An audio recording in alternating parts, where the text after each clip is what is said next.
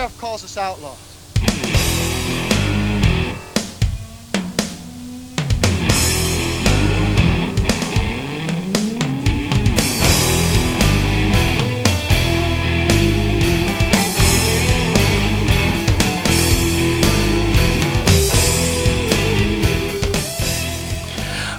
Ladies and gentlemen, boys and girls, children of all ages, welcome to the Middle Aged Outlaws podcast.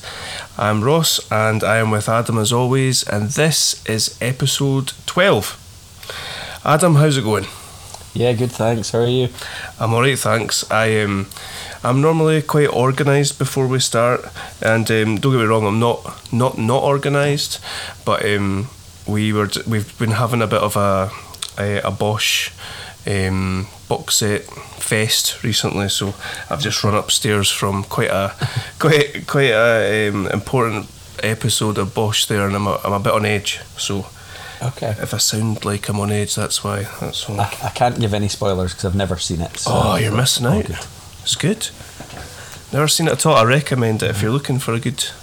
That's good because Um, I, think through the last year I feel like I've watched almost everything. So yeah, that that's good. It's good to know. There's six seasons, I think, so Ah, keep you busy for a couple of weeks, knowing you. Yeah, definitely. Yeah.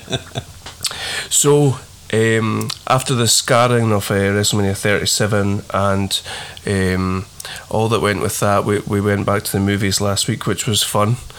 Yep. Um, and and since then, we've decided to revert to childhood and go even further back in time. We're going back to 1998, and uh, we're going to camp out here for a bit. Awesome.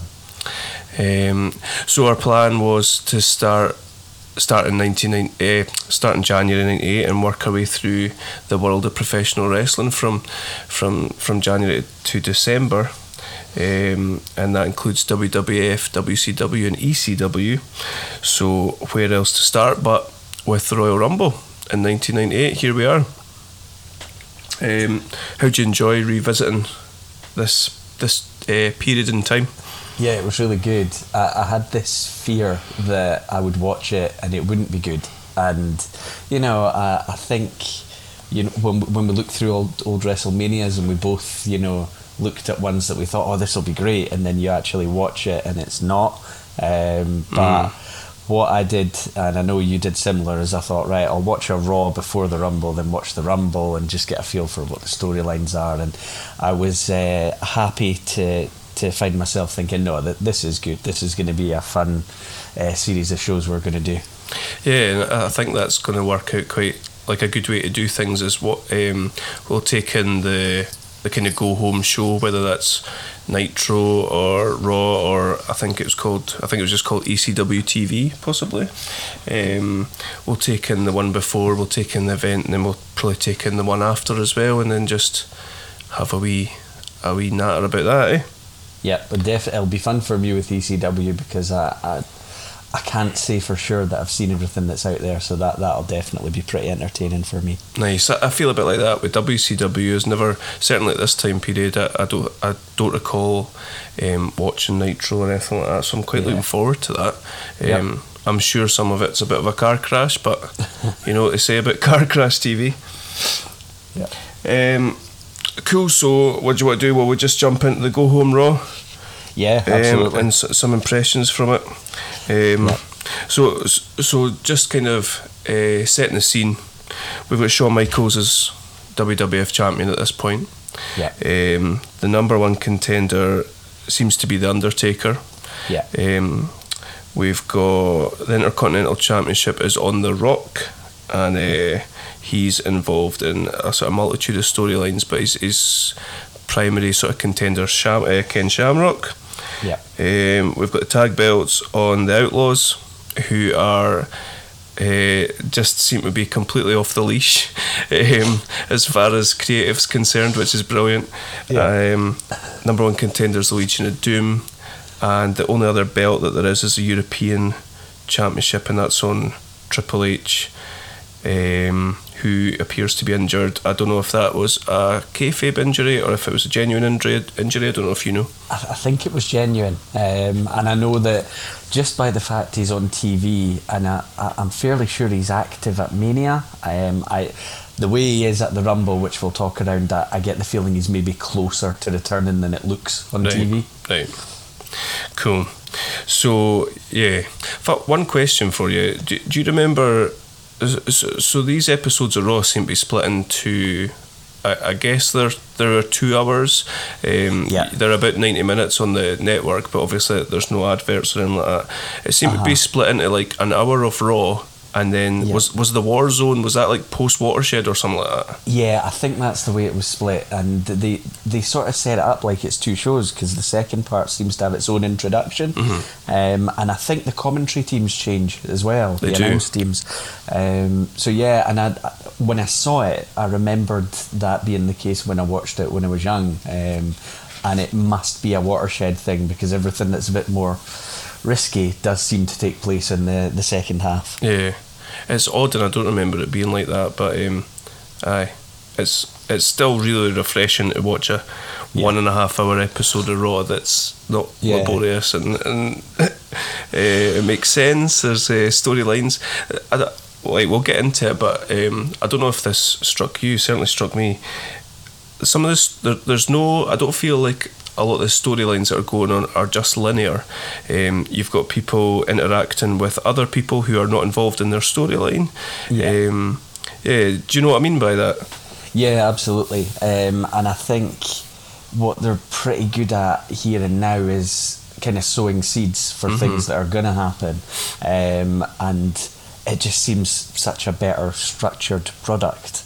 Um, and there's, you sort of tap into some long running storylines that are, I think, kind of always there. But not always the focal point for the performer. Yeah. Um, and it just, I don't know, it, it, you used the word refreshing before it. It's got that feel to it. Mm, absolutely. It funny. just seems so well structured. It does. So we've got DX, um, which at this point in time is just Michaels, Triple H, and Chyna. Yeah. Um, Chyna. Like I know we've seen her round about WrestleMania when we're watching the WrestleManias, but when you Yeah. think of what she looked like at WrestleMania 17 compared to what she looks like on Yeah. this, it's uh, quite a transformation, isn't it? Yeah, Um, absolutely. anyway, aye, so we've got DX, um, and like I say, we've got the three of them, and they're involved in a bit of a, a thing with Owen Hart, which is probably unavoidable for, for WWF, I'd imagine, even if they don't see a lot of potential in Owen Hart, and that's clear from them kind of pushing him towards Triple H in the European Championship rather than Michaels. Yeah, I Um, think, I mean, what are we, three, four months removed from the Montreal screw job? Yep. And I think not long after it, they gave Owen Hart a new contract. Um, and he was the only one, you know, I think they were happy to let Bulldog and Anvil and all that leave. I think they they saw talent in the worker that is Owen Hart. Um, but I think that is the way they see his position. I don't think they see him as a a guy that's going to go after the world title and Shawn Michaels. I think they're they're positioning him where they think he, he sort of fits. It's sad. I've been thinking about this a lot since since I watched this um, and watched these two Raws in the Rumble, and I think it. So the, the last pay per view in December was DX in your house, D, D Generation X or whatever you call it. Yeah. Um, and I want to say that Owen. I, I don't hundred percent know, but I, I think Owen attacked Shawn Michaels post that match. Maybe was he fighting Shamrock Shawn Michaels? Maybe. Uh, Main it event, was? Shamrock Michaels, yeah. And I think I think they had Owen come and attack Shawn Michaels. So like you, you, you have got the sowing of the seeds of a um, of a feud there. I just I, I like we'll get into Undertaker versus Shawn Michaels. It's a classic match, that casket match. Um, but I just feel like this is a mis- missed opportunity to give Owen that opportunity to to take the next step. Um, Yeah, potentially have a, a, a title feud.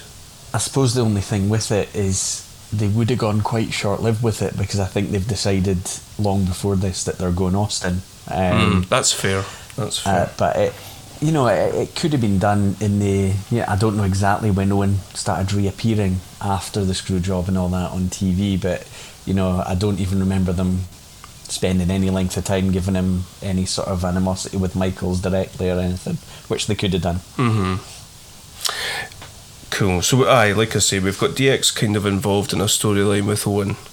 Um, we've also got DX involved with Undertaker, and Michaels is obviously involved with Undertaker. Um, we're not that far removed from Kane debuting. Um, Yeah. And that's all pretty much linked to this feud with Undertaker and Kane and Shawn Michaels. Um, so on this program, we've got Michaels announcing Kane as the newest member of DX, and that's the kind of last thing that we get uh, on this show. Um, we've got the whole thing around Tyson, obviously, Yeah. um, and we've got Vince. I, th- I think as part of this Raw, Vince invites Tyson um, to join him at the Royal Rumble.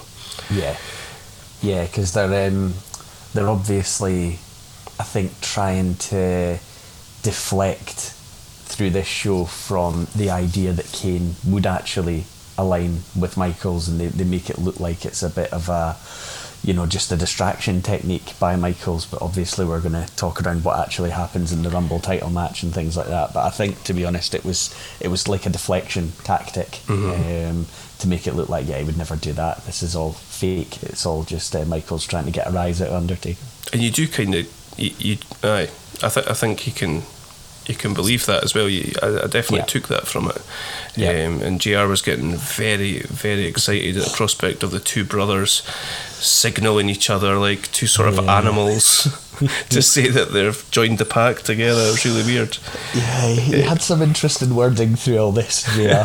he did what's your what's your take on um, makeupless uh, Paul Bearer kind of um, I, I don't know a, li- a little bit worried for him. he, he just he didn't really he, he didn't look great. He, yeah, it, it was weird. It was. It almost looks more terrifying without the Yeah. without the, the makeup. But I, when I was watching that the the Raw after the Rumble, my wife was kind of coming in and out the room, and she goes, "Is that guy's name Paul Bader? uh, you know, like you- you've lived with it lo- so long that you didn't even sort of um, you don't really register. Yes, yes, yes, called Paul Bader, Yes, yes, I am still watching this shit. Right. uh, so, so uh, some other stuff that's going on. We've got the whole Marc Mero being jealous of Sable Yeah. uh, thing going on. We've got a really odd um, relationship between Marc Mero and Goldust going on. Um, you've got Goldust dressing up as Sable.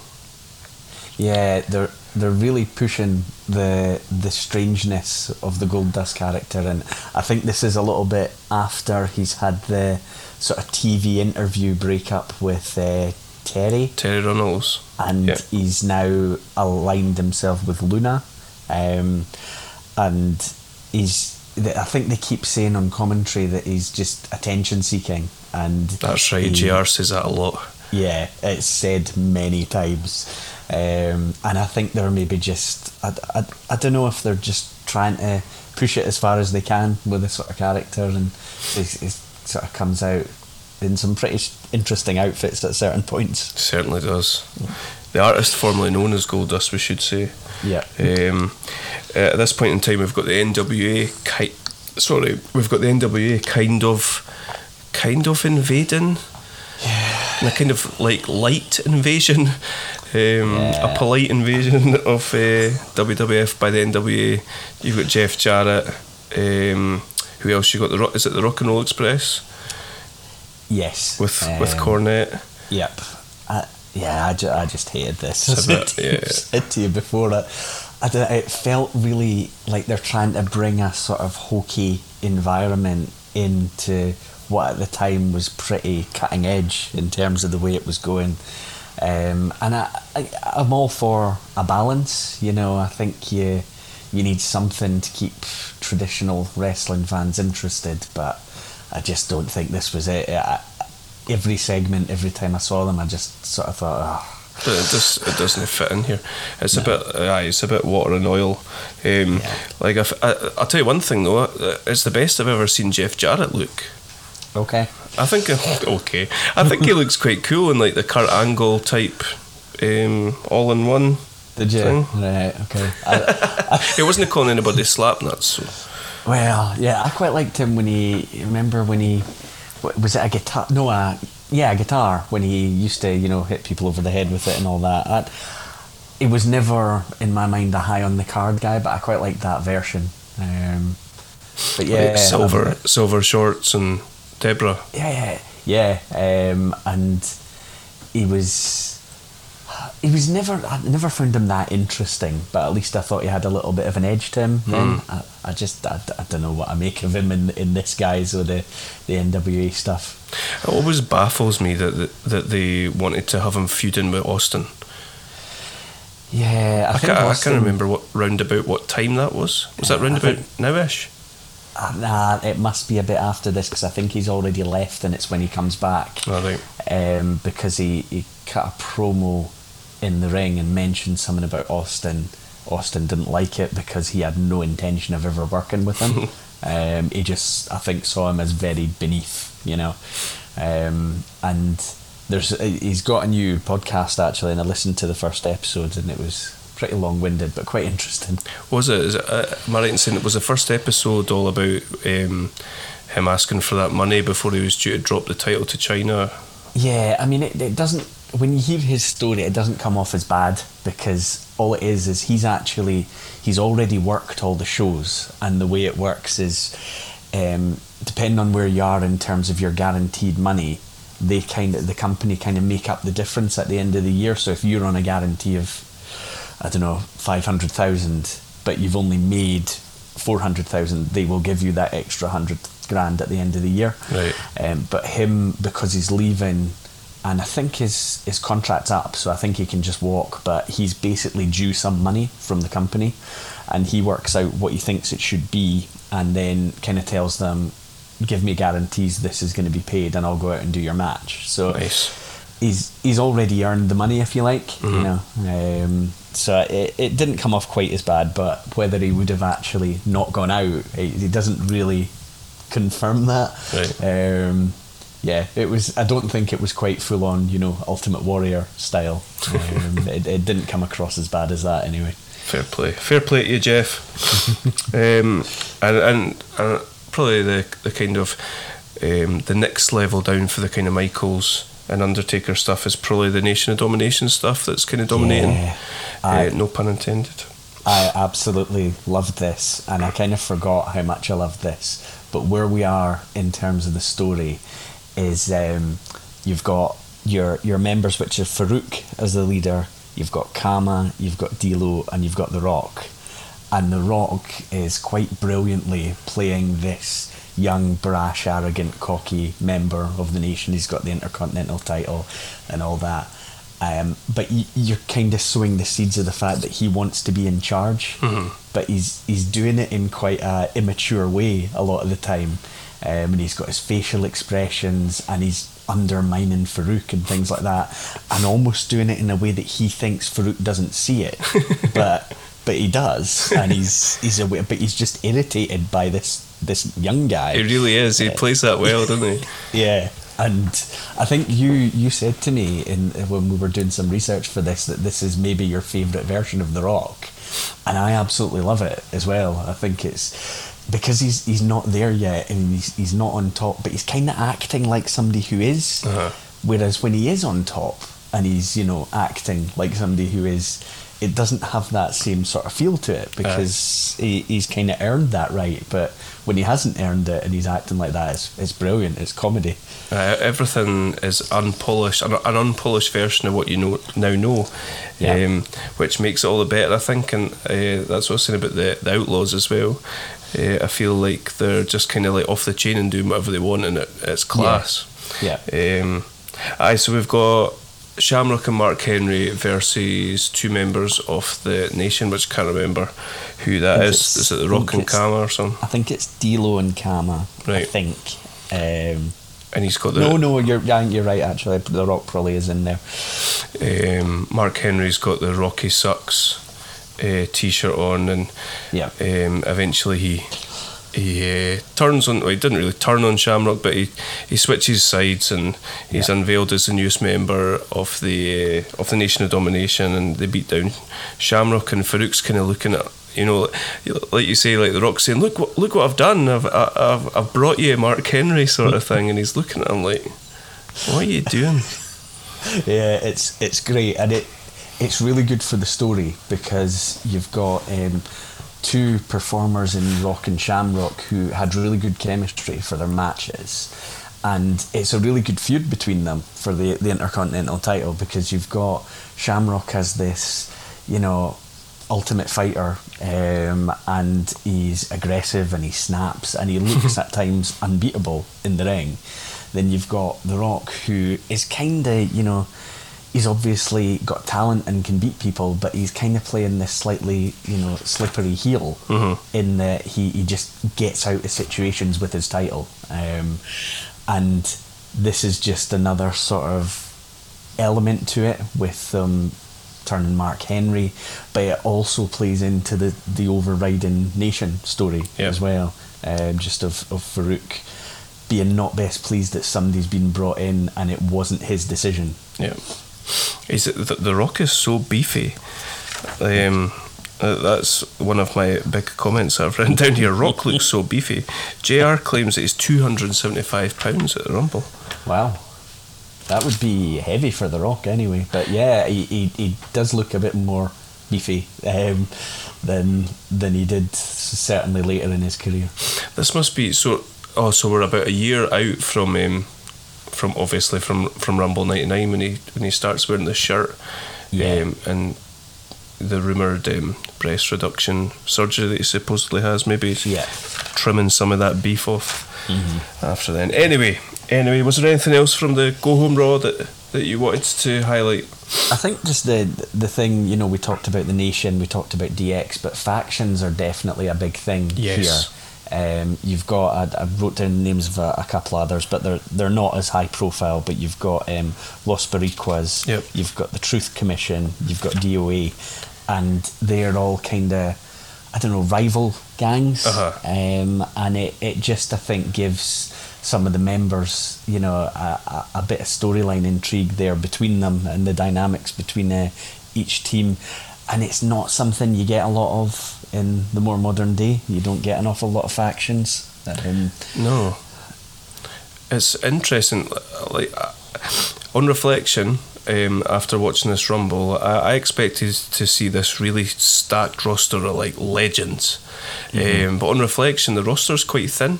Yeah, But the fact that there's all these factions gives the um, sort of you can gives the storylines a bit more dynamic, and Yeah. um, you do get this mixture and interlinking the, the storylines in it. And I think it works really well when you've got that kind of thinner roster. yeah, agreed. Um, oh, that was that was one thing I was gonna I was gonna say to you. We could have picked a random year, and there would have been some big guy that the, that Vince was clearly getting excited about at the time. Yeah. Th- this time it's Kurrgan Yeah, with uh, Don Callis with, with his weird gem thing on his forehead. yeah. What was he called? The Jackyl. I think that's it. Yeah, So weird. yeah. I was like, has Kurrgan got long black nails? But it's like tape on his nails or something. Yeah, he was. He, I've seen him in films and things like that. This Kurrgan guy just went like. Uh, he's just sort of some massive muscle-bound guy, um, just in the background, you know. And Aye. he's so recognisable, and I'm like, is that? It is, yeah. Um, and it's. I, I, I don't think he was ever really cut out for the wrestling game, but he's. Uh, he is a class. I bet Vince just took one look and thought, yes, Oh, yes. he definitely. I, it's good to see where Braun Strowman gets his promo style from, at Yeah. least. Just shout and and growl. Um, the, the the other thing I, I sort of picked up on with this show, and I don't know if it's just the years and years of, of it being force fed to us, but it didn't feel like. And I know Vince has had his Bret Hart moment and all that, and he has been on screen, but he's very much his his storyline seems to be the Tyson thing while we're here at the moment. But there's no sort of dastardly on screen taking up half an hour of the show authority figure. Yep. Um, it's more about the talent and Yep. you know the, the storylines, and that kind of jumped out at me. Aye, aye, I agree with that as well. And and also, I don't know if it's just striking because of um, the kind of current world that we're living in, but the fans, I don't know, it, it just felt raucous, and Yeah. and the fans felt into it, and there were signs everywhere, um, and that really that really jumped out at me as well. Yeah. But it was a great a great go home raw. Yeah. Uh, to me, and it, it got me pumped for the Rumble. So let's jump into the Rumble. Cool. What was the date? Did you say there? 18th of January. So 18th of January 1998. Yeah. Ne- Never Ever by All Saints is number one in the UK charts. Awesome. So um, yeah, that was a banger, Adam. Yeah, it was. I think it was. Um, I must have been a student. Yeah, I would have been a student when this was all going on. i would have been having the time of my life. what sort of musical uh, phase do you think you were going through at that point? I think I'd, I'd gone through the metal phase. Um, I think I would have been over that by now. I think I would have been quite into a lot of indie type music right now. Nice. What about you? Uh, like I was heavy into um, Britney Spears before she became famous. At this point, Ah, okay, okay. uh, kind of went off her when she hit the mainstream. I honestly have no idea. What would have been sixteen? Who knows? Who knows? um, so we so we're at the Royal Rumble. Um, first thing that hits me, si- sign in the crowd. Tyson killed Tupac. Amazing. We've got JR and King on commentary, um, which I liked, and we had a really um, dramatic opening, which was um, voiceovered by Michael Cole, which I'm not sure if that's like a a a new voiceover or if he did that at that time. I don't remember Cole being around at this point, but he clearly was. He was doing backstage interviews. I remember that. Um, but in terms of like voiceovers and things like that, I'm, I'm, I'm not sure. It might, as you say, it might have been something that's just been redone in recent years. um, sprinkled throughout the show we get so oh something we never really touched on was the the whole thing of Austin being a marked man um, Yeah. going into this rumble I don't really understand why Yeah, uh, it's it's a little bit of an odd dynamic. I think what they're trying to do is make sure the deck's nicely stacked against him because they want him to, you know, he, he's going to be the guy. So you want him to have to overcome a lot to get there. Um, I know this would have come a year after he'd won the Rumble. The uh, would have won it in '97 97 yeah and then didn't get his Mania title match because they ended up doing a, a, a four person match for the title, which he was involved in, but it was because he'd basically cheated to win that year. He'd been eliminated, he snuck back in, and then eliminated everyone else. yeah that's why he ended Um, up um, having his match with Bret Hart isn't it Yeah, so I think you've got for him, you've got the sort of natural storyline of I deserve this, I'm going to win this, nothing's going to get in my way, but he kind of starts taking people out.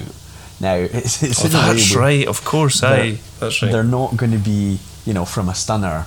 They're they're not going to be unable to make it to the rumble six days later. But it's it's like he he's trying to put down a marker, but then he's done it to so many people or so many groups that um, you've you've got to think payback's going to become a factor. Yeah, and and there was random uh, times on Raw where he would just the glass would smash. He'd come out and hit everyone with a stunner and go back in, Yeah. go back out again. Yeah. Um, yeah. So so so what I was going to say was kind of sprinkled throughout. You've got the various uh, gangs of people, the different factions try to look for Austin. Um, Los Boricuas seem very, very keen on finding Austin. Yeah. Um, I think they're maybe playing up an angle where they've been paid money by DX to to help them out. They they have certainly a couple of times across the shows I watched in the build up to this. They they are assisting DX in some way, so I think that the implications there for them definitely. Um, so we've got them trying to find Austin, and, and they never ever do. And it's kind of, um, I think King eventually ends up saying that he's, he's uh, found out somebody eventually got to Austin. He was away to uh medical facility, Yeah. um, and there was a question as to whether Austin was actually going to join the Rumble and all that sort of stuff. Yeah, it felt like King was going almost full old school Bobby Heenan because it is, is he was just like making things up and talking about his sources and stuff like that, Yeah. which is what he did used to do just to wind up Gorilla Monsoon. And JR obviously takes the bait. yeah. I always feel like with JR, he's almost too much of a supporter Austin to the point where he was like, You're going to make yourself ill, mate, if you keep Yeah. going on the way you're going on. Just calm down a wee bit. God love you, JR. Yeah. So, first match out the gates, we get the artist formerly known as Goldust with with uh, Luna Vachon. And you Yep. you can do a really good Luna Vachon impression, Adam. Yeah, what- I'll, I'll save it for the next time. Okay, cool. And uh, he goes against my guy, uh, big fan Vader. I was going to say uh, Vader versus Gold Yeah. Duster. Um, Yeah. Huge pop for Vader from the crowd. Yeah, I think. Um, I mean, I I didn't see that much of him in WCW, but he's one of those that you kind of know. He's he's got that name as soon as he joins, and I think when he did join WWE, there was quite a lot of enthusiasm because he'd been an absolute superstar in WCW, Mhm. and I think went and did really well in Japan as well. Um, sort of massive monster heel um, and he's I think pretty well known for quite a quite a stiff fighting style. Um, but he's you know, a pretty intimidating looking guy.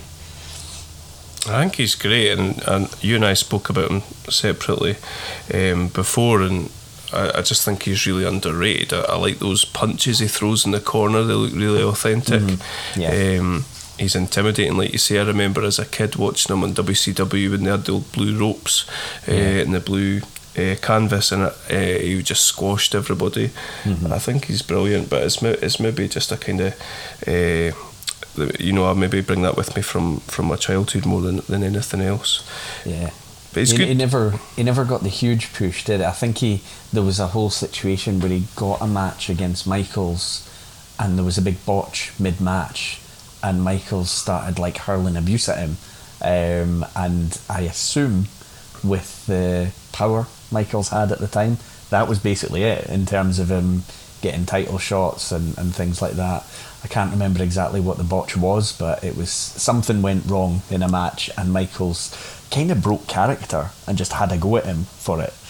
That, would So- that wouldn't be Shawn Michaels breaking character. Well, Shawn Michaels being an asshole. That's his gimmick. Y- y- Yeah, true. it, it wasn't anything to do with Vader's eye popping out, no. No, no, not Okay. not that time. No. Um, I did mention on Twitter uh, from our Twitter account that Vader should have been a champion, and um, our our number one listener Pat did point out to me that that he did get a bit of a push in 1996, and they actually named an in your house its time, as in it's Vader time. Uh-huh. Um, but Michaels lobbied for him not to drop the title Okay. to, to Vader at, at that uh, at that pay per view, Right. as is his wont as an asshole. Yeah. Shout out to Pat for the constant knowledge of knowing everything there is to know about wrestling. What do you think of this match? Um, I thought it was okay. I thought um, it was pretty hard hitting. I think all Vader matches have that look and feel to them. Um, I wasn't. I was never the biggest Goldust fan. Um, I don't know. I just couldn't quite get into the character. Um, I, I felt like it went a little bit too far for my taste, certainly at the time. Um, and I didn't really know what they were going for at this stage. I think when he, you know, when he first came on the scene as Goldust, I could see what they were aiming for, or I thought I could, but I think by now it's kind of, I don't know, it's almost jumped the shark in my eyes, um, and I don't know what the plan is really. But um, yeah, pretty a decent, hard hitting match. But I, I was horrified when I saw the, the finish and what happened to Luna. Like, yeah, when you see it in slow mo. well, you're saying horrified. I've got written down here. What a great spot! What a bump Lu- Luna took. I, I assume so because There's no in- control in that, is there? So for the finish, Luna is on Vader's back. She's trying to stop him, um, and he just climbs the ropes anyway to execute. Is it a Vader bomb? Is, that, is that what that finisher Yeah. is? Um, so Goldust laying on the ring. Vader's gonna basically jump off and squash him. Luna is on Vader's back, but when Vader jumps. Luna is no longer properly attached to his back. And then when Vader lands, she lands just, you know, a, a wee bit in front of, of him. And she just looks like she takes a horrendous knock off the mat.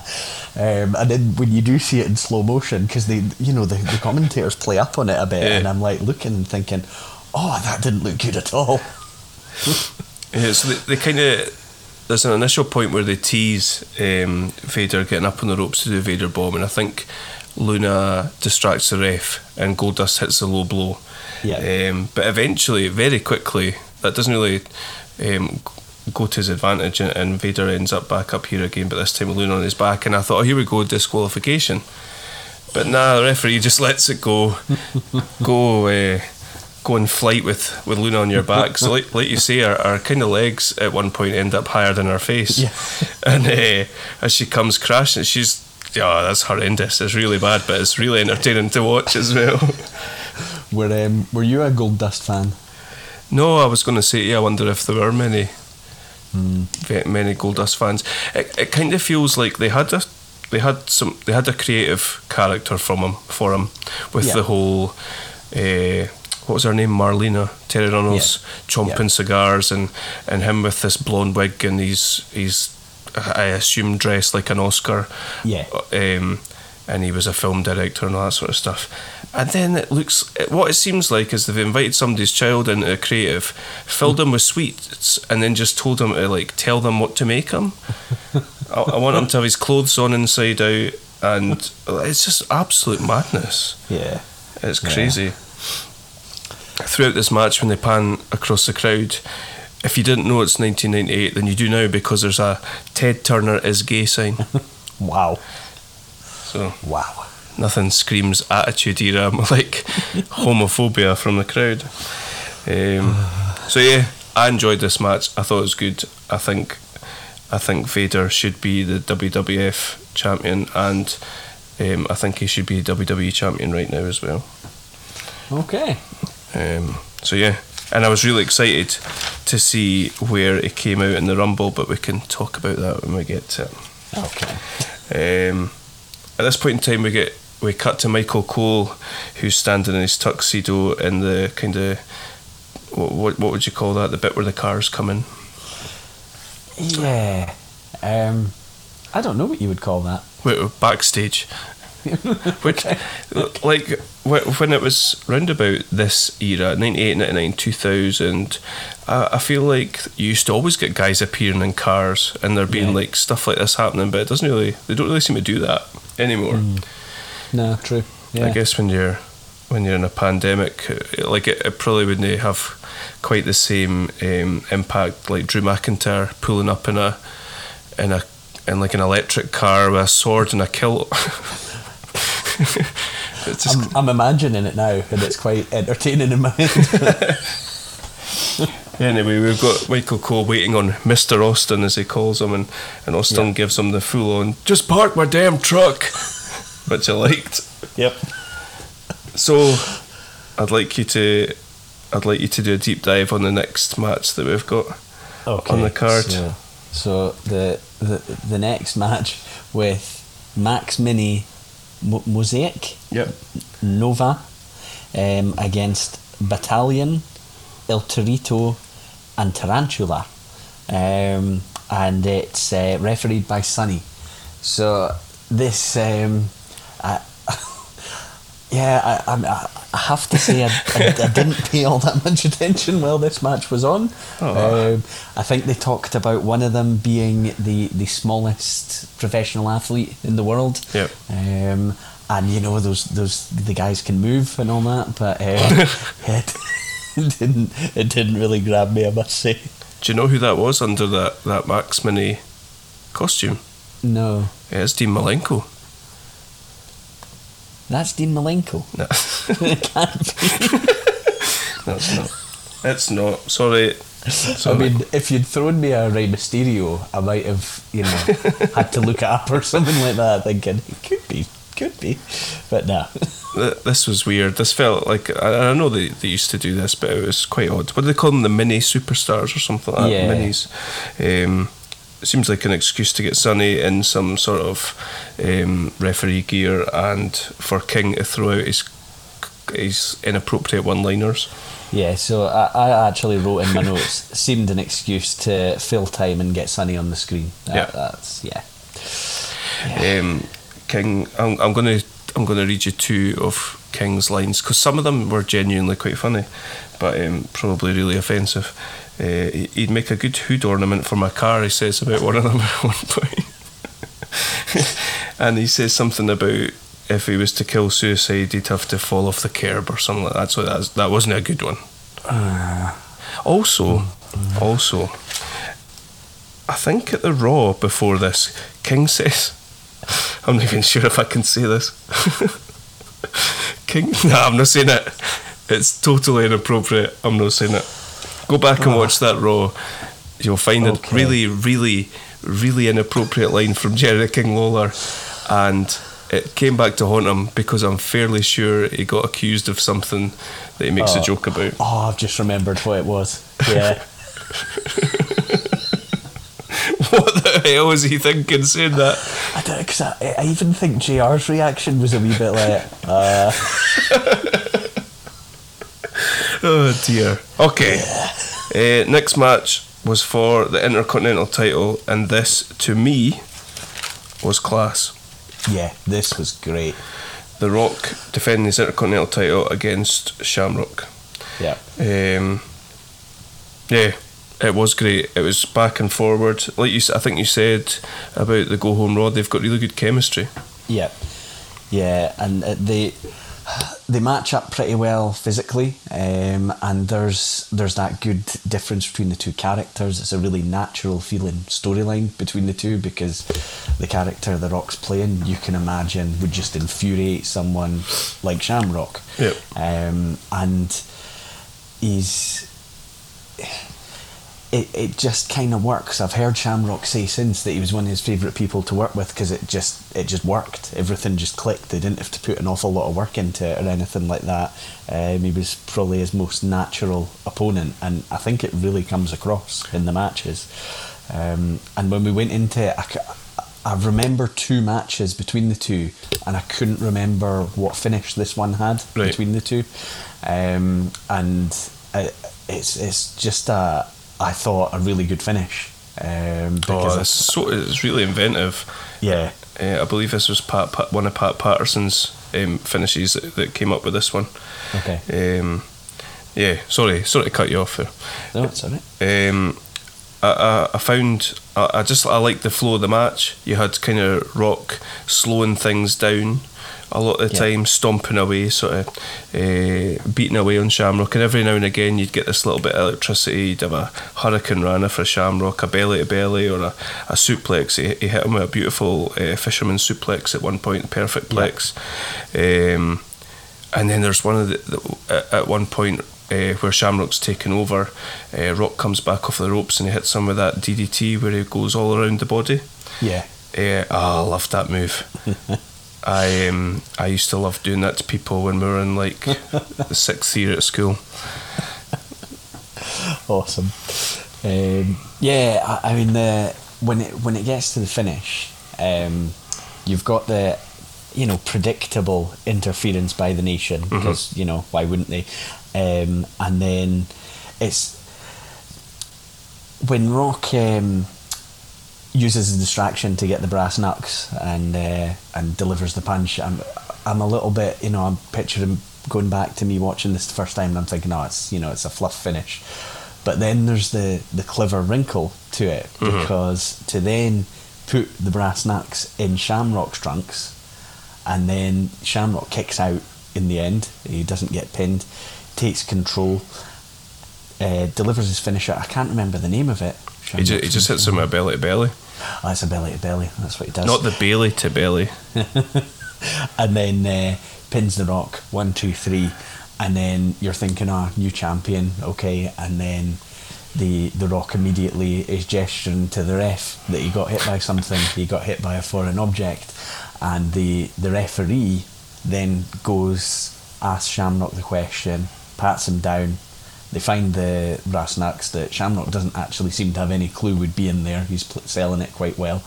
Um, and the referee overturns the decision, awards the title back to The Rock via disqualification finish. And uh, the, the the Rock sneaks away with his title. Uh, the the nation help him to the back, and Shamrock snaps and attacks the ref. Yeah. And it's just such a, a clever finish. I, I, I loved the way this was done. I absolutely It's loved it. genius. It just it plays right into so many different things. It plays into the Rock's kind of heel behaviour and Yeah. that, that slippery uh, heel character that he's playing that you talked about from the Raw, and it, and it obviously plays into like this guy's an absolute maniac. You don't want to get him to snap because he'll just kill everything and everything round about Yeah. him. Uh, Yeah. It's brilliant, and it, and it leaves it open to. Uh, of you know, obviously leaves it open to the storyline continuing as well. Yeah, and what I what I really liked as well about it is the the the Rock with this kind of thing is positioned as being pretty clever. You know, he's he's um, he might be brash and arrogant and cocky and all that, but he's got a plan. He he, he knows not just to hit him, but to then get a little insurance policy. And I, I like that. I like that they've given him that element. Yeah, it's, that was brilliant. I, I I don't think I've ever seen this finish before. You know, a lot of time you, you think, oh, they're doing that or they're doing Yeah. this. I've never seen this before. I No. loved it. It's really good. Yeah. Um, and at this point in time, Shamrock's only Shamrock's good in the ring, and he's also good at like the kind of emotional stuff as well. And he, he's only really been, I think he was his debut the WrestleMania 13 guest referee spot. Yeah, it was. Yeah, he's, I- he's not been in for a long time. No, I think we've talked before about, you know, should he have been given a, you know, either a world title run or a program for mm-hmm. the title. And I know we're not far away from them having a hell of a lot of, you know, absolute top, top guys, but it does seem like there would have been space for it, especially I think when The Rock had the title, mm-hmm. because it's already shown they, they can work so well together. Yeah, totally agree. And he's got that background that gives him the authenticity to, to be able Yeah. to beat anybody. Yeah. Um, but he, he would be second in the pecking line behind my boy Vader, obviously. Of course. Yeah. Um, next match, we get a bit of a a, a set in the scene with another dramatic um, voiceover from Michael Cole, and we see the Outlaws and DX um, chucking uh, Road Warrior Animal, uh, uh, Road Warrior Animal through a table, Yeah. um, which I assume happened around about Dec- December time. Yeah, it's it's quite an interesting dynamic because I remember the Outlaws and DX being affiliated a few times, but this is you know still a few weeks or a couple of months before they're actually joining DX. But I'm sure I've heard somewhere it was always in mind to have them join with them, but until Michaels left, it was felt that the Outlaws didn't need it. You Mhm. know, they they were starting to do pretty well on their own. Um, but I think when Michaels leaves, okay, sure, X-Pac comes in, but it maybe needs a bit more than just the two of them when it when Shawn Michaels isn't there anymore. But yeah, the, there's obviously already a, a little bit of an affiliation on, on camera between the two groups. Yeah, I like that. I like that they're not, you know, they're not official members, but they are aligned and they do do things together and all that. Yeah. Um, without it needing to be like they are in this group or they are not. You know what I mean? Yeah. Um, so yeah, they're playing up the fact that Animal's got a really bad back injury because Outlaws put him through a table. Yeah. Um, wait, what what did you think about Legion of Doom here? Um, I think I felt like they were kind of done. Um, Yeah. not not just from a, a physical standpoint, which I'm sure you know they they were still great great shape and you know able to go in the ring, but I just feel like from a storyline point of view and from where the business was, I think they were the, their time at the top was gone. Really, totally agree. Um, the after the Outlaws, I think the Outlaws come out first, um, and they're going for the old, uh, the old cheap heat with the, uh, the the Packers jerseys on yeah, to rile up the, the San Francisco crowd or the if we aye, we're in that area anyway. yes, Um, yeah, We get a promo from the Legion of Doom, and I just wrote down that this feels completely out of time. yeah. This felt like an early nineties promo, and It did, yeah. it just felt really odd. And I was like, oh no, oh no, this that, this doesn't work at all. And I, I, it, I think it's, it's even just some of the wording used just didn't fit. I don't know. It, it felt like they hadn't moved with the times at all. Yeah. And they, yeah, like you say, they they were probably delivering like a, I don't know, 1980s promo or something like that. It just it didn't it didn't grab me at all. Sad, sad to see. Yeah. Um, like they, st- they still get their pop when they come out, and that music will always get a pop. You could play that at your funeral and get a pop, I think, for it. Yeah. Um, but I, th- I think this match, uh, and I've I've read places otherwise that Hawk was a bit, they were a bit concerned about Hawk. Um, I don't know if it was mentally or if he was having issues with um, substances and all that. Obviously, they played that up um, further down the line. Yeah. Um, but it felt like they really leaned on Animal in this match. Yeah. Yeah, I mean, for Sorry, for part of it, um, Hawk's actually part of the, the story of the match because the, the match it's a bit of a brawl type match. You know, there's some body slams and things like that, but I think with the styles of, of the teams, you know, quite a lot of it just descends into a little bit of brawling. But um, there's a there's a point in the match where the the Outlaws handcuff Hawk to the ring to the ropes so that they're basically making it a handicap match. And again, just looking into what you've said, it is maybe the case that they, they might not have wanted Hawk performing moves. They might not have trusted him to be in the ring for the full match and things like that. And it's yeah, it's a it's a sad situation. But if um, if somebody is like you say, either physically or mentally not able to to really perform, they maybe have to take some you know, do some things to safeguard people and things like that. Yeah. Um, there's there's an instance. uh, Have we talked before about Animal's power slam? Uh, I don't know. I- Has he got the best power slam in wrestling? It's a good power slam because there's uh, there, there's one where he, he catches I can't remember which outlaw it is, but as they're coming off the top rope, Oh no! Uh, oh no, um, that's not good. but yeah, he he looks like he's about to crumble and as he catches it, and it, it was um, it was worrying. He proper drops. It was Billy Gunn. Right, Um, okay. I- I've wrote down here. Animal just literally power slam Billy Gunn on his head. Yeah. And it, it looked kind of dangerous for both of them because it, it looked like, I mean, I don't know, I, I assume the back injury thing was a, um, you know, kayfabe injury, but I mean, if he did have, if he didn't have one before, I'm pretty sure he did after He that. did a good job of selling it. Unfortunately, he's just paralysed Billy Gunn. yeah. I mean, he, he did have, I think, good power slams previous. yeah, no, he did. Um, but yeah, that that it it's just one of those where you, you watch and you think that's not safe. That's that shouldn't be happening. It's out of control. Yeah. Um, like you say, it's a bit of a brawl. It's not the greatest match in the world, but Yeah. you, you get you get um, a good feeling for the Outlaws here. From you just get their characters. Uh, Yeah. Like I said earlier, they just feel like they're a bit off the leash and they're just doing whatever they want, and it's brilliant. And I think it, it they kind of go through. We won't talk too much about what's to come, but they go through a couple of um, pr- putting the outlaws against sort of older, more established people. And I think it, it provides a really good contrast because the outlaws are the future and what's coming, and they're they're putting them over on LOD, and then they they have uh, further tag matches against uh, people like um, Cactus Jack and Chainsaw Charlie, you know, and it, it does just give that contrast of you know this is the new young attitude compared to the sort of older, more established performer. Yeah, yeah, totally agree. Um, the finish comes in this match where um, Road Dog basically has enough and, and hits Animal with a chair.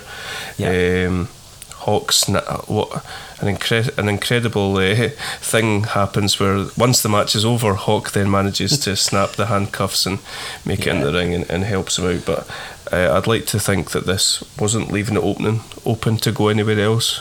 Um, but I genuinely don't know if it does or not. Um, it it might. I, I can't actually remember. I, I know, like in terms of the big shows where the Outlaws end up going, but there's a, a few weeks between now and then, so there might be another. Cool. So we get to um, something that doesn't really happen anymore. We get the Rumble match first, then we get the title match. Yeah. Um, so let's jump into the Rumble, shall we? Yeah. What, what, what do you think of it overall? Um, I enjoyed it. I think, like you, it wasn't as you know star packed as you maybe think it would be at this time. But I think you know WWE have lost a lot of their stars to WCW, and they're in the process of trying to build new ones. And some of them just aren't quite there yet in terms of being top level. But um, I thought it was interesting for a few elements to it. Um, just talking about you, they've done this a few times, but you've got tag partners starting the match. We just mentioned Cactus Jack and Chainsaw Charlie, who who come in at one and two, um, and then they they they really sell in, which I think they did more in the old days than they do now. The fact that this is every man for themselves. Yeah. And while there are a few occasions where people team up, you do get a lot where it might have made sense for them to, but they don't. Yeah. Um, like you've got The Rock and D'Lo fighting at points when there's multiple other people in the ring, um, and I think it. Sometimes I, I scratch my head a bit and think that doesn't even really make sense. But if they're trying to sell the fact that you know everyone wants this title shot, you know everyone is desperate to win this, then I can kind of try and make sense of it. Um, It's quite striking to see the nation all fighting each other. Like Yeah. uh, Cactus Jack and Chainsaw Charlie, you get like they're crazy. Yeah. and- but Yeah. like seeing the nation fighting each other was really quite striking. It was really weird to see. And then what uh, what they do between Cactus Jack and Chainsaw Charlie is they, you know, when when the third guy comes in, who I have to hold my hands up and say I had never heard of, is Tom Brandi. Oh, not that. Uh, no, it was Tom Brady, the the um, the, the quarterback for the. no, Tom Brandi. This guy was massive as well. This giant Italian Uh huh. guy, and, now he goes straight back out again. I looked him up, and he'd he'd, he'd been in uh, ECW as a character called Johnny Gunn, um, and I also recognised. I assume this was from a previous WWE run, um, the name Salvatore Sincere. Um, Okay. But yeah, I think of all the guys that actually appeared in it, he was kind of the one that was like, who? Aye, same. Uh, but yeah, um, yeah, they get rid of him. But they, we've talked when we, we talked our favourite rumbles. We talked about the fact that there's normally a monster who eliminates uh, a lot of performers on his own. This rumble didn't really have one of those. No, no, it didn't. And then there's also usually a bit of an Iron Man, and it, this did have one, and it was The Rock. And I've got to think they're already looking at him and thinking this guy's going to be a top guy. We Definitely. need to, you know, start planting the seeds that he can compete right at the at the top of the card, um, and, which is, is good to see. And it, it, it kind of made sense to, to use this platform to give him a really good run. Yeah, I really liked that. I liked the fact that it was Rock and Austin, um, the last two. Yeah. Um, but but by this point, because I was thinking, oh, this is really foreshadowing stuff. But at this point, they'd already had an intercontinental title feud, hadn't they? Yeah, and it was. I think it was a little bit. Um, th- th- was this just when they were trying to get the belt off Austin without hurting him uh, because they were moving him on to the world title picture, um, and The Rock just as the the up and comer, but he had this new persona, and they were putting the, the intercontinental belt on him. Um, I don't know how many actual you know competitive matches they had in the ring. I know there'd been some verbals and some you know segments and things like that, um, but it was I think. I mean, definitely. If you just fast forward a little bit over a year, and they're going to be in the uh, WrestleMania main event, so it's uh, it just shows how how sort of quickly Rock did then climb the card. Oh, absolutely, aye. Um, so we st- like you say, we start off with Cactus Jack and Chainsaw Charlie, one and two. The, these guys, this doesn't age well. They are smashing each other in the head with chairs. Yeah, it's quite difficult to watch actually when that's happening now. Just sort of knowing about head injuries and things, that, and they're really going for it as well. It's horrible. Yeah, Um, what's his name? Uh, Funk comes out with a. Is that a real chainsaw? Can it be? I, I don't know. I kind of hope not, but because he he, He's- he, he he's took it hitting quite a few matches, didn't he? But Aye. surely there's no actual. Nobody's trusting him with a real chainsaw, surely. I really hope not because th- does he not throw it at one point? Aye. Yeah. Uh, Foley starts throwing chairs in the ring and he starts trying to hit them like a baseball. you know, Yeah. what are you doing? Um, Tom Brandi, number three, comes in and goes pretty much straight back out and leaves the two of them to to start uh, going back and forward to each other. Um, Foley picks up. uh, I'm going to get confused. Foley picks up um, Chainsaw Charlie, Funk, um, and puts him through two chairs. Suplexes him through two chairs Yeah. and and obviously we've got the the whole thing of of Foley coming in three times in the three faces of Foley, which is genius. Yeah, I, I really liked that, and I'd never, I, I, there'd never maybe been a character you could have looked at doing that before with, uh, but it was clever. And then I started thinking, well, by the time he comes out again, I'm I'm probably thinking to myself, he's going to come out a third time. So when does this second one get eliminated? Because it must be quite soon. That was the only thing about it, but I did I did like it. The the thing that struck me was Funk was in there for ages. Yeah, now. Uh, I think I looked this up before. Twenty-five minutes. Wow. for and he's you know he, he's not even at this stage he's he's not a young guy No. He, he does a moonsault at one point as well. I've got Funk goes for a ridiculous moonsault on Mosh but misses. Yeah i mean he's i just looked it up he's mid-50s at this point At that point, bloody Yeah. hell. yeah What a beast. yep Good for him. yeah absolutely. Um, yeah, we got the Rock in at number four, and the Rock the Rock must go an hour, does he? the do rock know? goes 51 minutes Does he?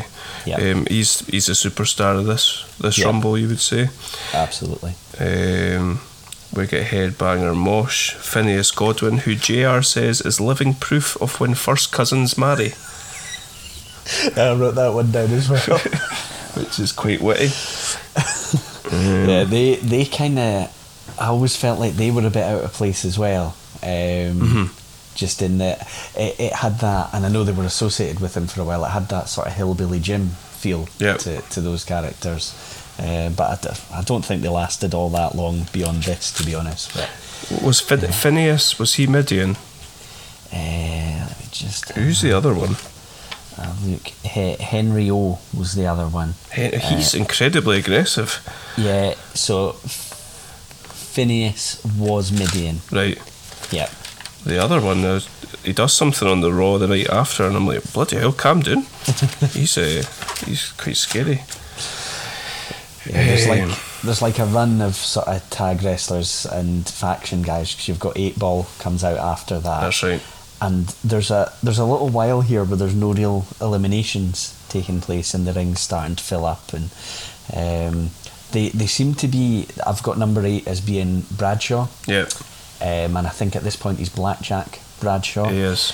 and uh, they seem to be making a, a thing of him as you know he's think JR's putting him over as this you know big tough guy he's all fight and uh, you know he's he's kind of underlining that he thinks he's going to be a big deal uh, in WWE so I'm assuming he's pretty new to to the uh, WWE at this point Right.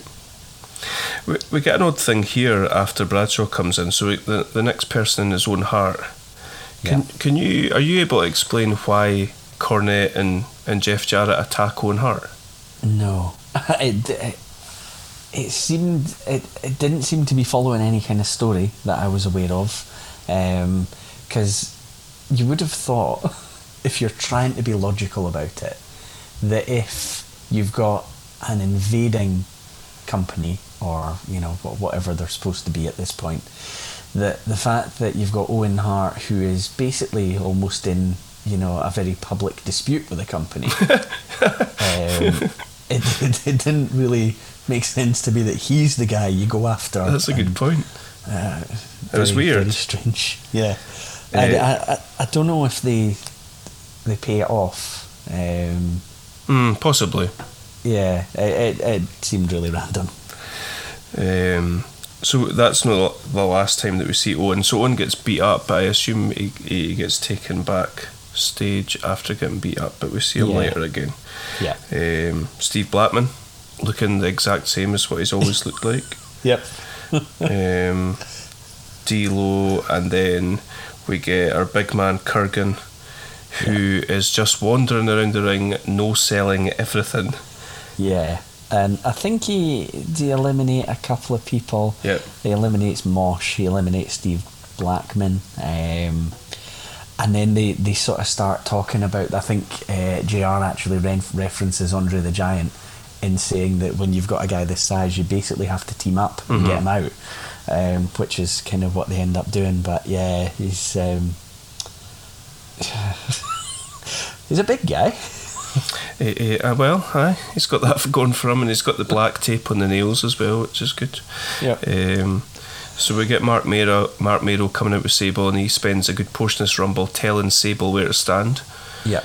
Um, and after him, Shamrock comes in and goes straight for Kurrgan.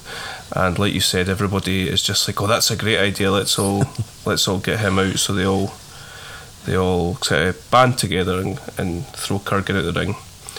Yeah. Um, right at this point where it's super busy, The Rock decides to, to drop a people's elbow on on uh, Terry Funk, which I know I don't know if you noticed. The Rock and Funk are going at uh, the Rock and Funk are going at it quite a lot.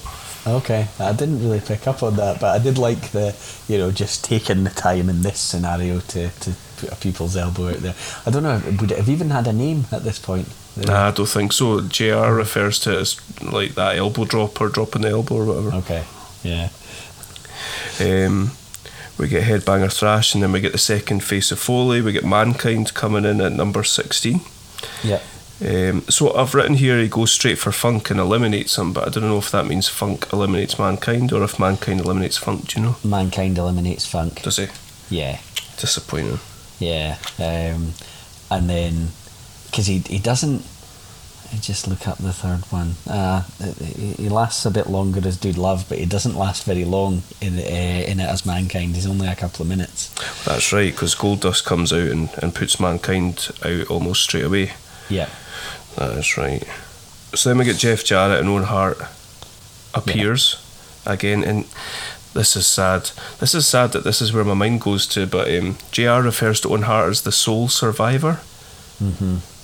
And I don't know if you've ever seen that photo, but there's a photo of the um, the old Hart Foundation, and it's got Owen, Neidhart, Bret, Pillman, and Bulldog. Mm-hmm. But uh, Bret Hart's the only one that's still alive. And I- Yeah. I don't know. Some something about him saying the sole survivor triggered that in my head. It's quite sad, really. It is sad. Yeah. Um, then we get fucking honky tonk man. Oh yeah, and King pops for it. Um 'cause are, are they real life cousins? I, th- I think so. Aye, Yeah. aye. And um, it's it sort of reminded me of uh, the thing where um, King wouldn't really claim Grandmaster Sexy as his son when they're when they're actually uh, when he's on screen, but he would pop for him all the same. Um, and JR keeps referring to Honky Tonk Man as his, as uh, King's cousin, but King just won't acknowledge it. And I think at one point says, "Oh, he's your cousin, is he?" or something. like that. Two It's really, really weird, weird. things. I think there's reference to Graham, uh, uh, Brian Christopher at some point throughout this as well, and he's uh, he starts doing that whole like JR's, but JR's literally saying he's your son, and he's ah, don't start that. What do you mean, don't start that? so weird. really weird. Um, round about this time, Triple H and Chyna come down to ringside uh, to to kind of um, distract Owen Hart. Um, one of them smashes smashes him with the crutch. I think it's maybe oh, it's Triple H hits him Yeah. with the crutch, and there you get an absolute comedy moment where Owen chases them backstage, but who's coming out? Is it Ahmed Johnson's coming out? Yeah. um, and Owen's chasing them back, and you just see him go head first through the curtain. Yeah. It's He's, he's trying to do this, you know, serious. I'm chasing you, and then he just takes a tumble. What a shame. Brilliant. And Michaels makes reference to it on uh Uh-huh. on Raw the night after as well. Says something Yeah. about it. uh, so yeah, uh, I've got written down here. Here comes the the botch the botchometer. Ahmed Johnson, always concerned Ah, yeah. when he's going to be getting in the ring. He's he's not he's not good. I mean, I, I can see, you know, he's he's huge, and I can see why the likes of Vince had a, an interest in trying to make him a thing, but I don't think the guy ever had a good match, and it, he never. I, I was never interested in him as a No. character. Um, he just didn't have anything. Hey, well, he had a lot of knee pads. Yeah, he did. He did. Do you? Uh, uh, this might annoy you, but I'm going to say it anyway because I've just noticed it. Honky Tonk Man is in this match for 20 minutes. Jesus Christ. Is he really? Yeah. Because I was looking at who eliminated him, and I've got Vader, and I thought, how can that be? And then, yep. Jeez. Well, that certainly typifies the, the real lack of top tier talent that they they had. At, at this point, eh, I take it Honky Tonk Man's like a surprise entry, similar Yeah. to. Aye. Yeah. Um, yeah, we got Ahmed Johnson, then we got another member of the um, the nation. Mark Henry's in now. Uh, then number twenty two, nobody comes out. Yeah. What is what was that? Well, I can tell you what Wikipedia says, Okay. which says that it is Skull from uh, DOA. Ah, cause what? Cause he got beat up by Los Boricuas.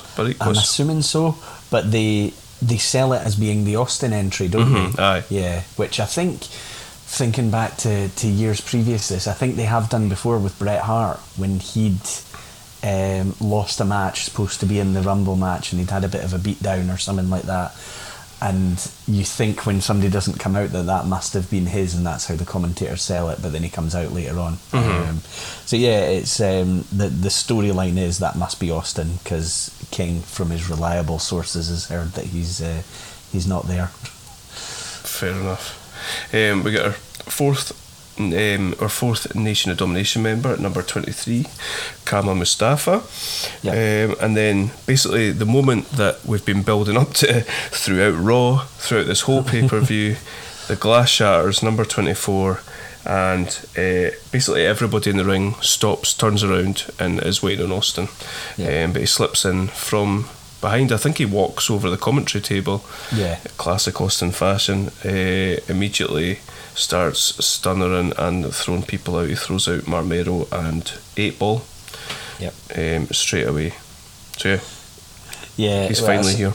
I sort of said earlier it didn't have a you know a dominant multiple eliminations performer. Austin does eliminate seven people, which is a lot for a rumble, but um, it's uh, yeah, it's it's interesting because it's all the TV and then basically all the show, even while everything else is going on.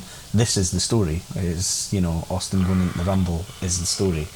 And you know, logic tells you that maybe just far too clearly signposts who's going to win it, and it it probably looking at the lineup should have been incredibly obvious anyway who's going to win it because who else that's in there eh, are they going to put in the WrestleMania title match? Vader. Well, it's, it's, do you know, looking at it, if it's not Austin, it probably is Vader. Um, Because the the Rock matches this match, and you know he's building. He's not there yet. They wouldn't have done that yet.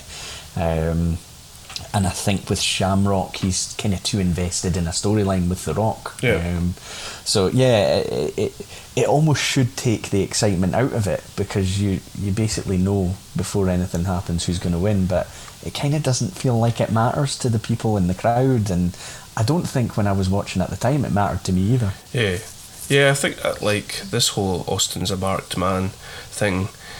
I think it, it was really obvious that he was going to win the Rumble, despite you know even if he didn't, even if he knew that.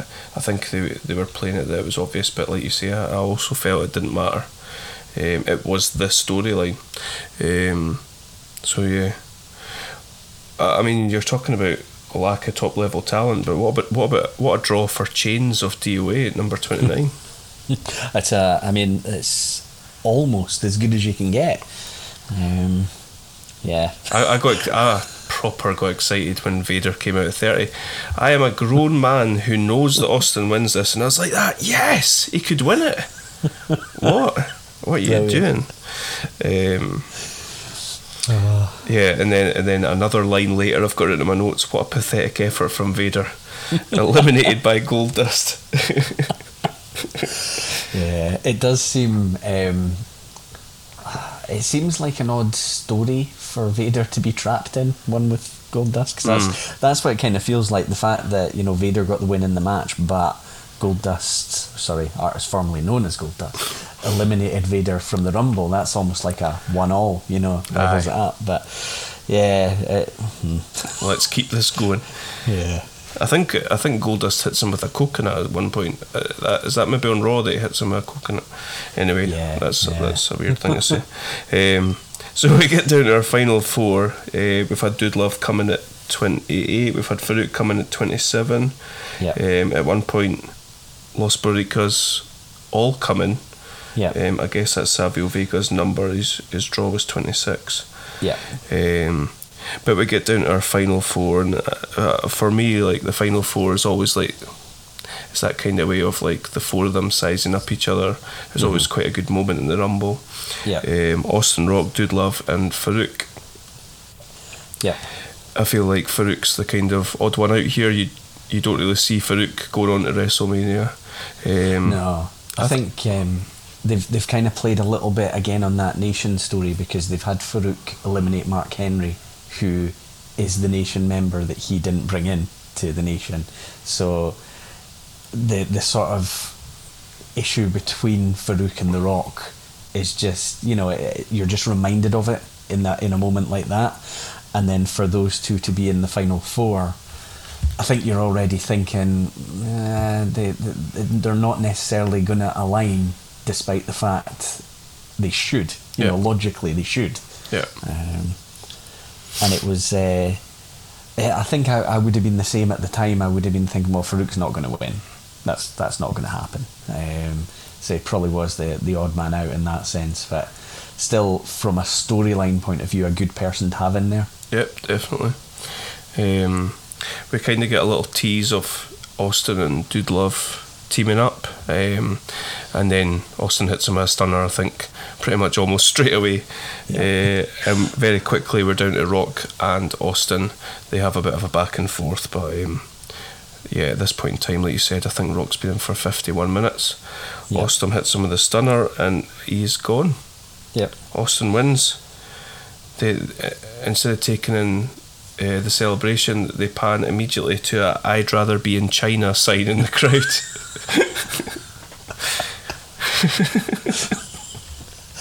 Wow. so that was good.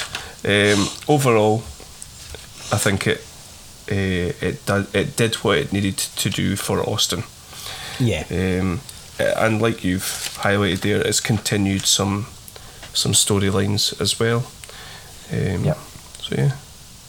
Yeah, not not an all time classic, but as you say, it, it did the job. It did the things it needed to do. I think. Yep. So then we get to the main event. Um, wh- what did you make of this? Michaels versus Undertaker for the WWF title. Casket match, sorry. Yeah, I didn't love the match. Um, I thought there were some good moments in it. it. I've got to assume, yeah, obviously, in the storyline, they know they're going to Michaels Austin and they know they're going to Undertaker Kane. Um, so they need to kind of make that all come together in this match. Um, I think having something like a casket kind of limits the match in a way. Um, it becomes all about that. It becomes all about getting somebody in and, and putting the lid shut. There were a couple of moments that I thought were quite a little bit different. Like there's, I think, a point where they're both in the casket and the lid shuts, Mhm. um, and I've not really seen that happen in, in other casket It's matches. It's funny you mention that. Um, I was watching this with my with my son, and he said to me, "What happens if they both go in at the same time and, and it shuts? Would it be a draw?" And I was like, "Eh, I, I, I don't know."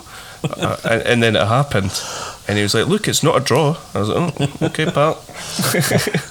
And uh, there's also a moment where um, Michaels is is kind of he, he does a elbow drop off the turnbuckle onto uh, Undertaker in the casket, and a point where Michaels is kind of doing a little bit of a DX celebration, and Undertaker just grabs him um, from beneath and uh, kind of puts puts that celebrating to to a stop.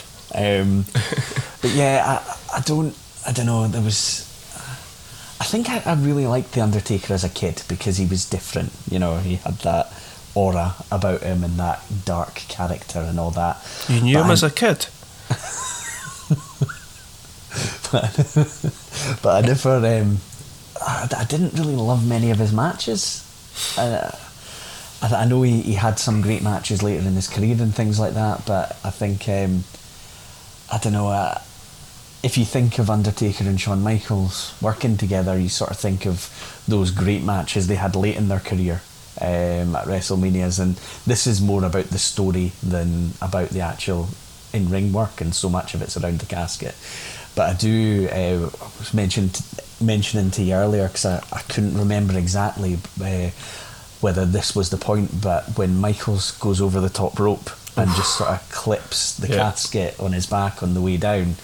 And I thought um, it was maybe in Shawn Michaels' book, because I've read one of his books, where he, he talks about the fact he actually, he, when he left the ring and all that, he felt okay and he thought he was fine. And then he went to bed and then he couldn't get out of bed the next day. And the the Raw after that, he's there, you know, and I'm just trying to think of how difficult that must have all been. But you, you sort of think, well, what what what if that had never happened? What if he'd cleared the casket? What because he probably, I know he was not in a good place as a you know as a person at this time. He was uh, self medicating quite a lot, even without the the injuries, um, and he was basically a, a complete asshole. Um, and he seemed to have to go away, you know, after all this for, for quite a while, and that probably helped him in the long run, really. Um, but yeah, it's um, it's a dangerous game when you're you're going over the top rope and there's a casket sitting there. Yeah, it looks quite innocuous, but um, I think knowing what we know, I kind of cringed at it. But um, aye, it's horrible, isn't it? Especially knowing. I think I listened to a podcast where they spoke specifically what it did, talking about crushing um, certain areas of his back. It just sounds absolutely horrendous. Mm-hmm. Yeah. I, I'm a little bit different for you. I really enjoyed this match. I, I feel Okay. like I feel like that. Di- I think Undertaker works so much better with a smaller guy. Yeah. Um, I love that dynamic of um, you know like Michaels. Michaels, I think sometimes people think of Shawn Michaels as being a kind of high flyer, um, but I don't. I don't really think of him in that in that terms. I think this showed how good he is in the ring. This one, this match, it, it kind of reminded me how good he was um, pre pre WrestleMania 14. Before it, you know, like before he came back in his second stint. Yeah. Um, I really enjoyed it. I, I know what you're saying about the casket and that there's kind of limitations on it and they need to work around that sort of thing. Um, but this was all setting up. This this match was essentially there to set up uh, Bearer and uh, Paul Bearer and Kane, wasn't it? Yeah, absolutely, and yeah, so towards the the end of the match when it looks like Undertaker's taking control to to some extent. Um, I'm trying to remember everyone who gets involved as a as a run in because it's. It, am I right in remembering? Is it DX, Los Boricuas, and are the Outlaws there as well? Yeah. Yeah. Um, so it's basically I don't know if it ends up being like a eight on one or something like that, um, and then Kane. Kane's the, the lights go down. Kane's uh, music hits, and with all the build up, you're you're led to believe from the commentary that Kane is coming out to save his brother, to help his brother. Um, but in fact, once Kane gets there, he's uh, he's actually there to get Undertaker in the casket and hand the win to Shawn Michaels, and then um, take some liberties with that casket. Absolutely. Were you confused when he pulled out the axe and started hacking into it? Yeah, because that wasn't what I'd remembered as happening. Yeah, And me I was too. thinking, yeah, all that went through my mind is I thought he set it on fire. Why is he locked him in it and now he's trying to break him out of it? Yeah, um, and uh, you know, I, I'm always a little bit skeptical when they go to this extent. You know, uh, go out and beat him down and things like that. That's fine, but it's um, you know when you're trying to. Because you know it's scripted, you know it's storyline. You're trying to suspend your disbelief, and then it, it goes to areas like like this. Um, I think at the time when I was didn't know what was going to happen, I think it when it went that far, it, it ruined it for me a wee bit. Really? Um, Hmm. What what did your what did your son think of it? Eh, I think he just kept asking me, is he. What, he was asking what, what it was he was pouring on it. Okay. And then he was asking if he was really on fire, but then he kind of does that thing where he's a bit too cool for school and he's like, ah, he's not really on fire, he's not really in there. but then you know that he's thinking, wait, is he? And then, and then I'm thinking, wait, should he be watching this? Yeah, because I, I do wonder, like a lot of the time when we watch things, because at the time, even when I'm watching this, I'm, I don't know, 17, I think. Um, and I feel like it was all geared to my age range. And I sort of think some stuff in WWE over the years, you, you look at and you think that's, it, that's aimed at kids. Um, and I think this was aimed at quite, you know, a specific age range. yeah. Which is funny because, yeah, you really have to suspend belief. Um, this guy's a mortician and his brother is, well, what is Kane? Some sort Um, of char grilled superhero. Um, He's Michael Yes. Myers, isn't he? Yeah, I, I think that's probably the inspiration um, for it. But I'm a, you're, you're sounding awful cynical, and I think you need to stop listening to your wife. You know, just when she says things like Paul Bearer, you just need to block that out. Okay, cool. I'm back in. Um, so yeah, Kane does gives him the victory V's after setting him on fire, which always makes me laugh. Do you think he's really trying to give him the fingers, or is he doing like the hand thing? I don't actually know because when I saw it, I thought it would kind of seem out of character if that's what he was doing, but then I kind of hoped that was what he was doing. Um, and that's it. That's the end of the show. Yeah, Undertaker's on fire. This this kind of reminded. Is it Royal Rumble '93 when? Um, Uh, is that uh, the Yokozuna one? yeah, yeah, yeah. this part of you wonders if that's going to happen. Yeah, and uh, I think you know if they if they'd done same again, it maybe would have taken it too far in terms of what the product is. Because I suppose you know, ah, set a guy on fire, that's fine, but you know, all of the floating up to the sky and all that, that's nobody's going to buy that. So yeah, what? Yeah, so that's the Rumble overall. Should we? Should we um, sort of quickly recap the the night after? Yep. Um, we're immediately led to believe that that uh, or not immediately. Have we Paul Bearer coming out and cutting a a promo, which was really weird. I don't know if I've ever seen Paul Bearer cut a promo before, but. Um, you know, like I said to you on text, I'm surprised the catchphrase "because I'm Paul Bearer and you're not" didn't didn't end up on more T-shirts. Uh, Yeah, it must be on t-shirts somewhere now. I would have thought. Know, Probably is. Eh? we, could, we, we should have Bearer three sixteen says I just set you on fire as well. That'd work. Amazing. Um, yeah, it doesn't. Like I said to you, it doesn't look a well man. But basically, he's saying, "I got you. I got the fans. I got the Undertaker. You all Yeah. thought Kane was aligning with him, and now you're dead." Essentially, Yes. um, DX are hunting for the Undertaker, Mhm. which immediately makes you think, well, we just seen him get set on fire. Yeah. Why are they looking for him?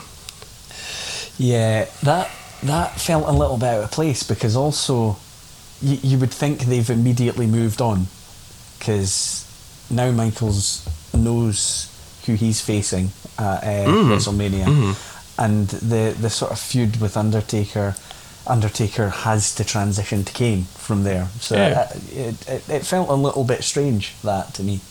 They they also they come across a, a hearse, which when I think they get Chyna to go and open the back door, which is filled with women, Yeah. and they, they they climb in the back, and Chyna gives the classic eye roll, like oh those guys with their It's- juvenile ways.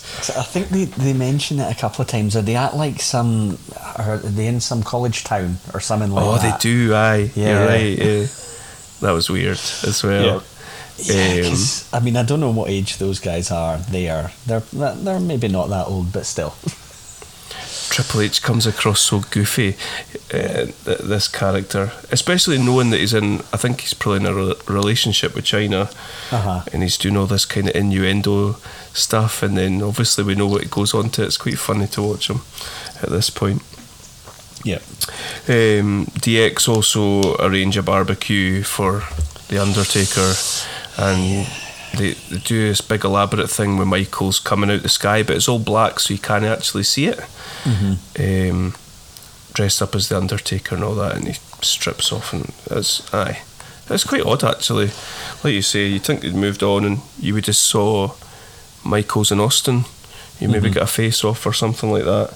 Yeah. Um, but they're obviously saving Austin for Tyson, which is kind of like the marquee part of this episode of Raw. Yeah. Um, Vince, we, we see Vince on the microphone in the ring, and he talks about he's about to make the. Talk about hyperbole. We're going to talk about what, what does he say? The biggest announcement in WWF history, Yeah.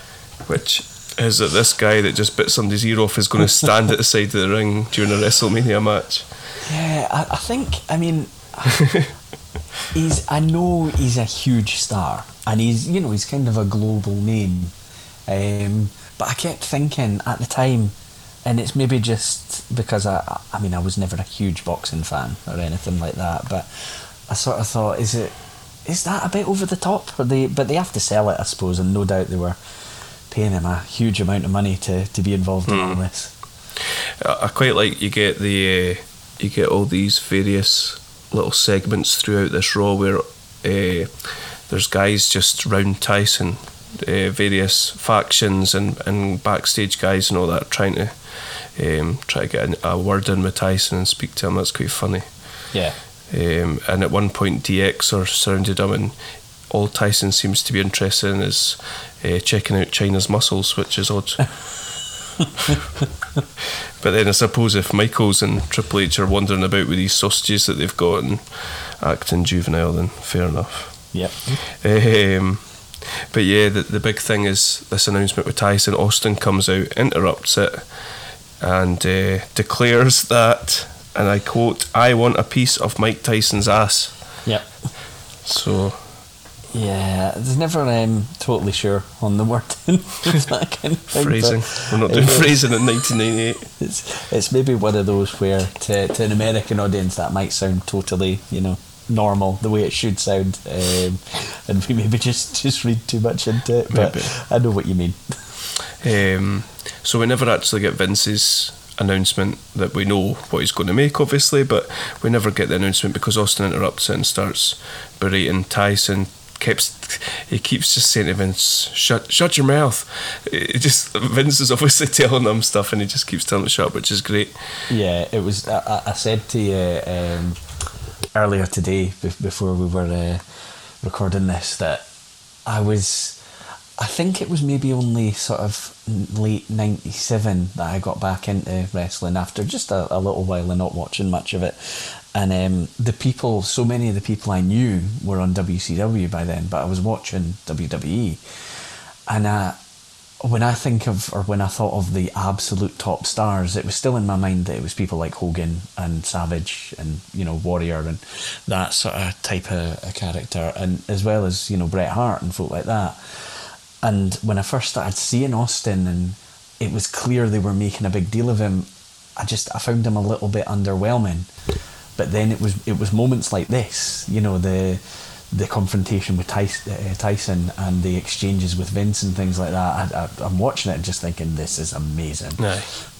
That's, that's iconic, that shove from Tyson on, on Austin. Yeah, it's a good shove, and they they really sell it as they want to get at each other, which is great.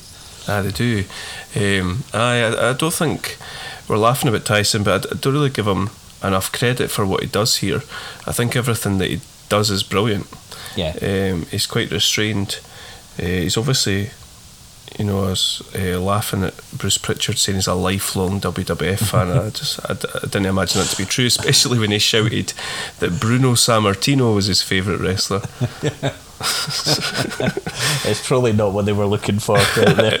Vince is just a bit like, all right, Well, he's probably in a dispute with the company at this point. Yeah, I think he would Yeah, they they sort of tie in some uh, video clips of uh, DX speaking to Tyson as well, and um, obviously when you then add in the element of the exchange between Tyson and Austin, but you still don't know yet what Tyson's role is going to be moving forward. So, like, it, uh, so much of this, you're just thinking weekly episodes and things like that.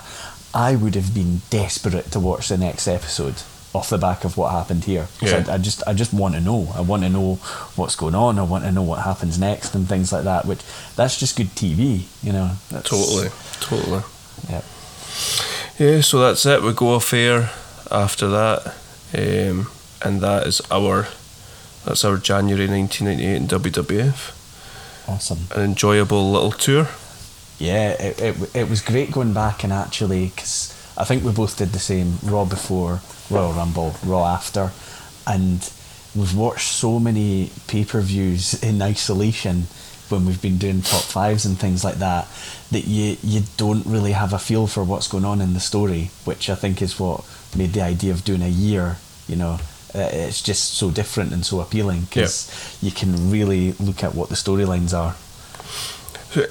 Do you have? Do you still have the Wikipedia up there? Do you, what's our next pay per view? I don't want to know any details about it. Just uh, is it a backlash? So- no, it won't be a backlash. The the next pay per view, next WWE pay per view is No Way Out of Texas, which is an In Your House, uh, which is in February, Excellent. And that, that's kind of the in between one before WrestleMania. Yeah. Cool. Well, look forward to that. Um, before we get to there, we'll have. Uh, we will be heading to the Hara Arena in Trotwood, Ohio, for um, 24th of January 1998. We'll be heading to WCW and NWO present Souled Out. Awesome. Um, which I am really looking forward to watch. Maybe I should adjust my expectations, but I am really looking forward to it. I yeah, I didn't actually look at what the show was or would be from the WCW side, so now I know I can uh, start planning what I'm going to watch when, which is quite exciting. I I used to, I'm not sure about exactly at this time. It was maybe a little bit later, but I was one of these people that would um, try to watch a bit of both shows Mhm. on a Friday night, um, and there was like I think they were maybe one hour apart when they were on Yeah. for at least part of the time anyway. So you could watch like a full hour of one, and then you had to flick in between, and then you had the last hour of the other. Um, but it was it just sort of. I don't think I watched anywhere near as much of Nitro as I did of Raw. So I think this will be good fun.